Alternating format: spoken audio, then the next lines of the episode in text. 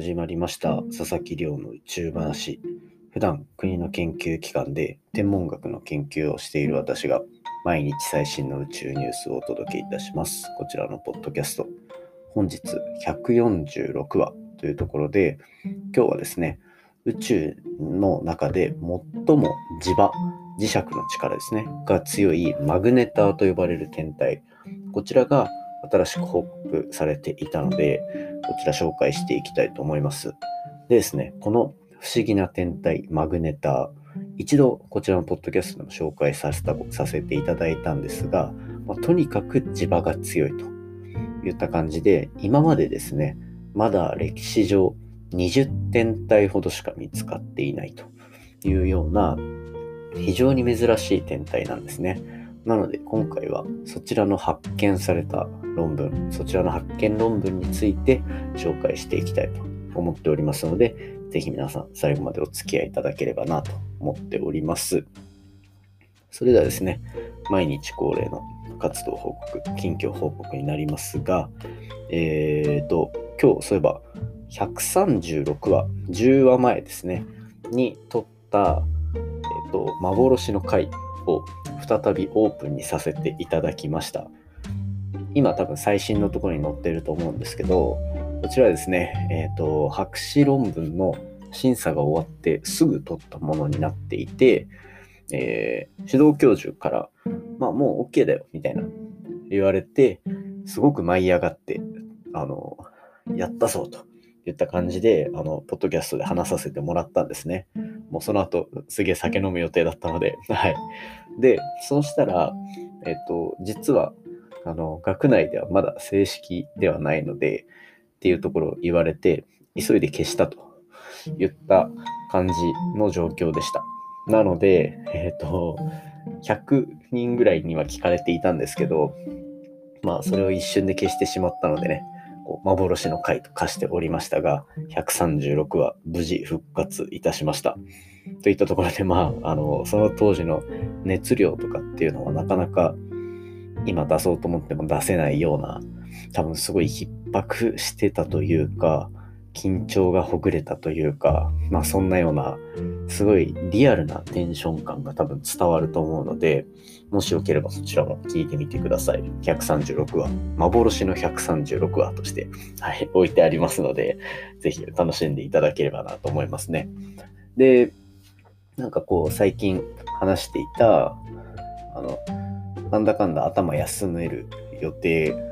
休める時間がないななんて話をしてた、発表の山場の1日目を今日終えました。今日が、理研での、研究室の発表、集大成みたいなものですよね。で、明日が、大学の研究室内の、卒論研究発表会みたいなもので、博士の結果も全部そこで報告すると。で、歴代の助教の方とかっていうのも来るので、厳しい意見を最後までいただくんだろうなと、ちょっとビビりながらもですね、最後なんで楽しくやろうといった半々の気持ちでおります。で、週明けて月曜日っていうのが、自分は X 線天文学っていうのをやっているんですけど、今日の話もそれに関連したものですね。その高エネルギー宇宙物理っていう分野になるんですけど、そこの連絡会みたいな割と大きめの研究会があって、同世代の博士論文出した人たち全員がそこで発表するっていう割と大きなイベントがあるので、気は抜けないというところですが、今日とりあえず1個終わったのでほっとしてるっていうところで、そこで出た課題っていうのはすぐ、資料に反映させて、明日臨もうかななんて思っているところでございます。博士の研究やって、そういったところの対応力っていうのはついたかなと思ってるので、今後また自信持って取り組んでいけるのかなと思いつつ、もうこんなことは二度としたくないと思ってる気持ち半々です。はい。そんな感じで、博士論文の追い込まれてる姿、また解放されて、すごい舞い上がってる姿、ぜひ過去のポッドキャストの回で聞いていただけたら嬉しいなと思います。そんな感じで、じゃあ早速今日の本題に入っていきましょうか。今日の本題はですね、宇宙最強の磁場を持つマグネターと呼ばれる天体がまた新たに発見された、そんなお話をしていきたいと思います。で、こちらですね、一度結構反響が大きかったポッドキャストの回でもあるんですけど、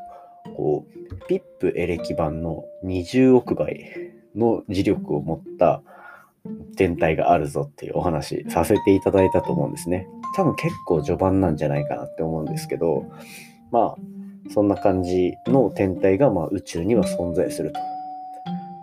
ピップエレキ版の20億倍だから本当一瞬で肩こり治るんじゃないのっていうような、結構とっつきやすいおかしなネタだったと思うんですけどね。で、そんな話をしていたらですね、またそれないしそれ以上に磁場がめちゃめちゃ強い天体、こちらがまた新しく発見されたといったところが報告されておりました。で、こちらですね、まず最初に発見したのはアメリカのSWIFTと呼ばれる、X 線、宇宙からの X 線を取る望遠鏡なんですね。ただそいつが発見した時っていうのは、そのマグネターと呼ばれる表面で起きた一種の爆発みたいなタイミングで発見されたわけなんですけど、そいつがじゃあいきなり明るくなったけどどういう天体なのかわからんと言ったところで、じゃあそういったわけのわかんない天体っていうのはめっちゃ詳しく調べてやったらいいじゃないのというような発想から別の観測機の登場してくるんですね。ここでそれがX 線望遠鏡 NICER と呼ばれるものです。こちら国際宇宙ステーションに搭載されているまた新しい X 線の望遠鏡になるんですが、今までこんなに望遠鏡の話ってしなかったじゃないですか。名前もあんまり出してなかったんですけど、なぜ出したかというとですね、今回大活躍している NICER と呼ばれる観測機、こちら私が、2年前に7ヶ月、8ヶ月ぐらい、NASA に行って研究をしてた時に所属していた、望遠鏡のチームになります。なのでアピールしておきたかったっていう、そのチームを、こういう望遠鏡あるんだよっていう。で、そいつはもう今まであった X 線の望遠鏡の中で、トップクラスに、性能がいいと。で、国際宇宙ステーションの外に乗ってるんですよ。なので地球の周りを結構近く回っていて、なおかつ性能がいいといったような、結構馴染みやすい望遠鏡なんですね。ぜひ調べてみてください。ナイサーもナイスに R をつけるだけなんで結構簡単に調べられるかと思います。で、この望遠鏡ができるすごい大きな特徴っていうのが、すごい性能で光を集めることができるので、細かい星の変化っていうのを追うことができるっていうのが、特徴なんですね。で、その細かい変動を追ってあげるっていうところの性能を生かして、じゃあこのマグネターと呼ばれる天体がどれぐらいの速さで回っているのかっていうところを調査してあげたところですね、なんとその天体 1.36 秒で回転しているらしいんですね。で、その星の大きさはだいたい、山手線と同じぐらいの大きさ、半径が10キロぐらい、直径が10キロかなぐらいの、天体であると。山手線の中にスポッと収まるぐらいの、直径が10キロ程度の、すごく小さな天体であると。で、これマグネタっていうのはあくまである大きい星のくくりの一つであって、それが中性子星と呼ばれるんですね。この中性子星っていうのが、そのぐらい星の半径が小さい天体であると。で、その中でも、磁場が異常に強い天体っていうのがマグネタと呼ばれるわけなんですね。